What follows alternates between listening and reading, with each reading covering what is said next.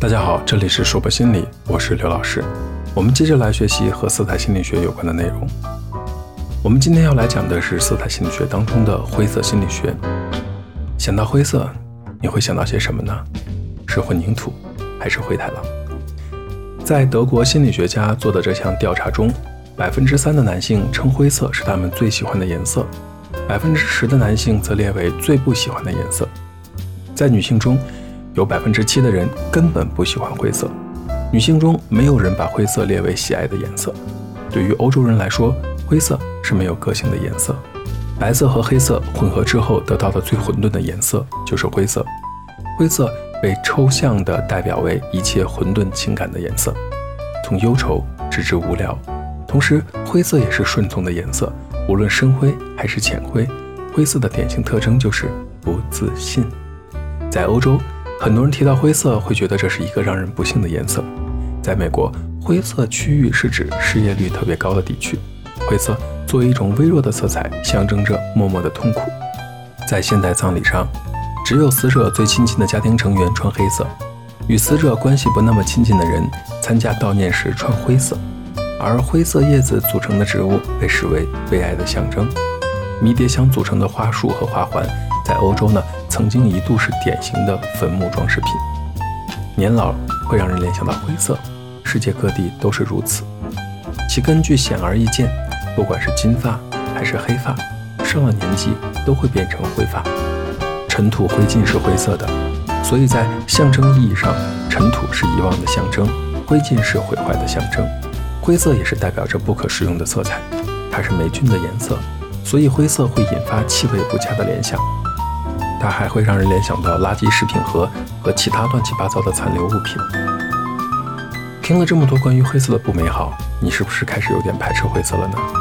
其实，当你喜欢灰色的时候，发现自己是不是有点消沉了呢？喜欢灰色的人往往处在过于慎重的状态，思考问题过于认真。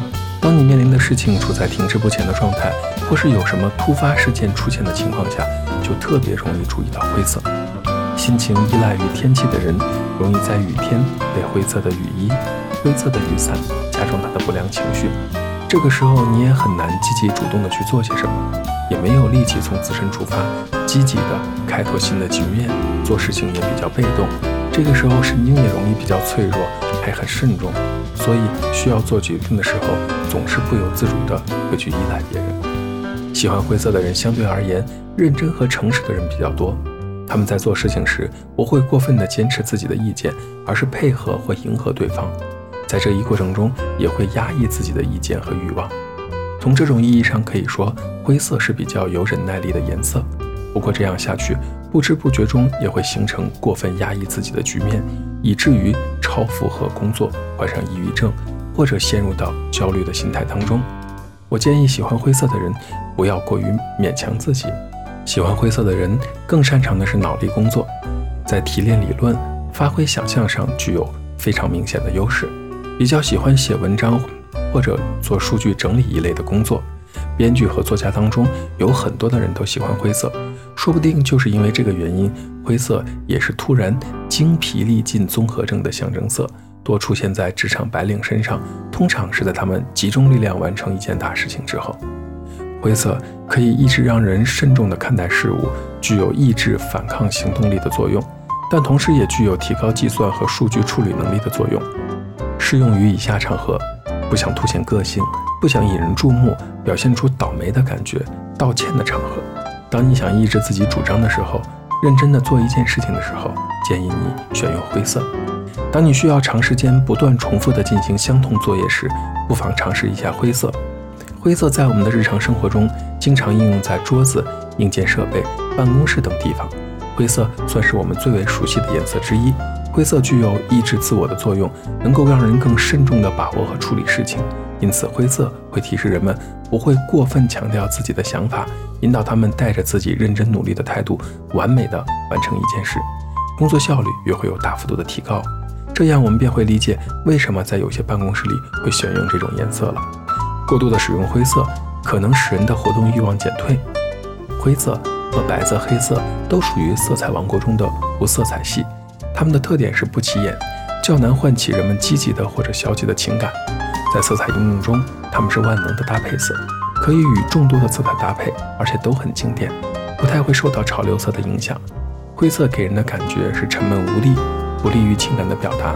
当你受挫、失意、缺乏自信或者觉得孤独的时候，应当尽量避免接触灰色，多接触一些红色、橙色和黄色，会让你得到一些积极的力量。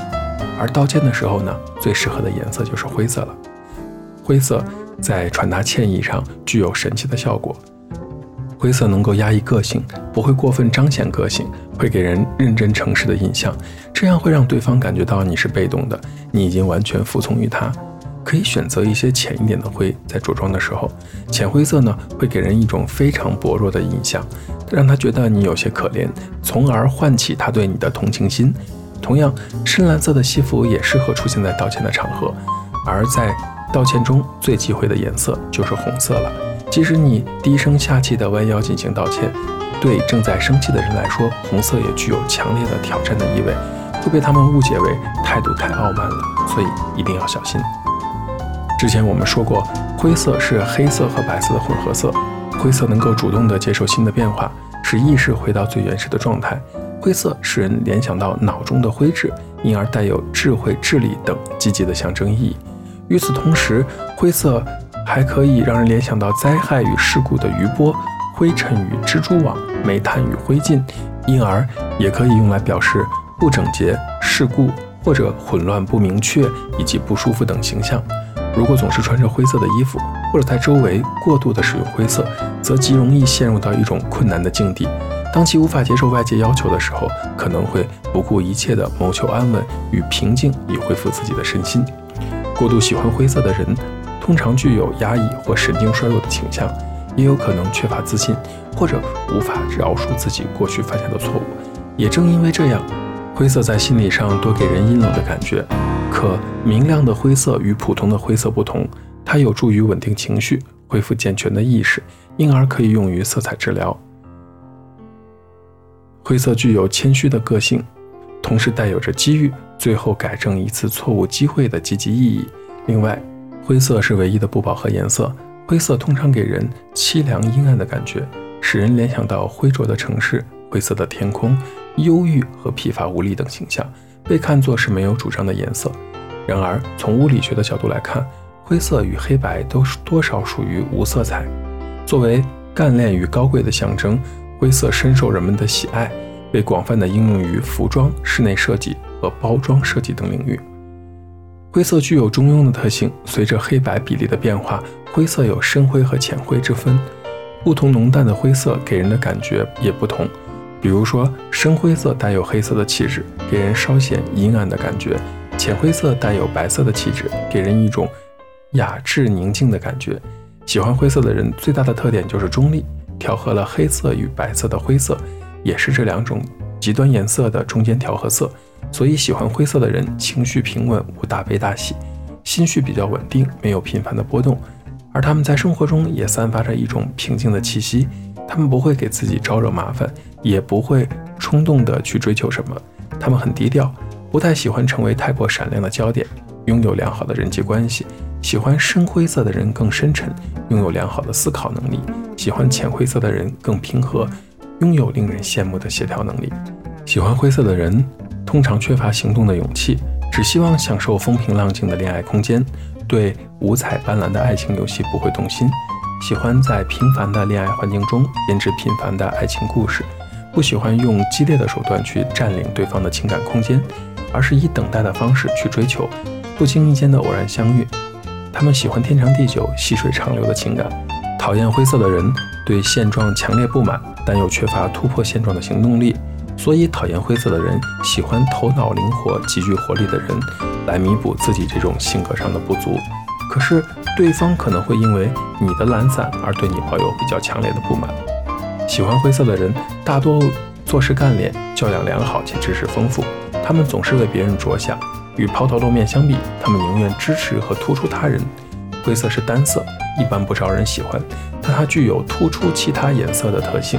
喜欢灰色的人，在性格方面，也许和灰色也是有相似之处，不会显得过分的兴奋，表现出很沉稳，生活稳稳当当的，他们还会巧妙地避开人生的各种障碍。如果说喜欢黑色的人善于利用黑色抵挡外界的压力，那么喜欢灰色的人则利用灰色来中和或者减弱外界的压力，并承受压力。喜欢灰色的人大多具有平衡局面的能力，因而很受欢迎。年轻人当中喜欢灰色的较少，因此灰色更适合成熟稳重的人。喜欢银灰色和亮灰色的人更有都市感，不仅时髦，而且具有敏锐的时尚感。喜欢深灰色和灰黑色等浓重灰色的人则具有稳定感或追求稳定感。经营者都喜欢这种颜色，因为他们需要面对许多制约与阻碍。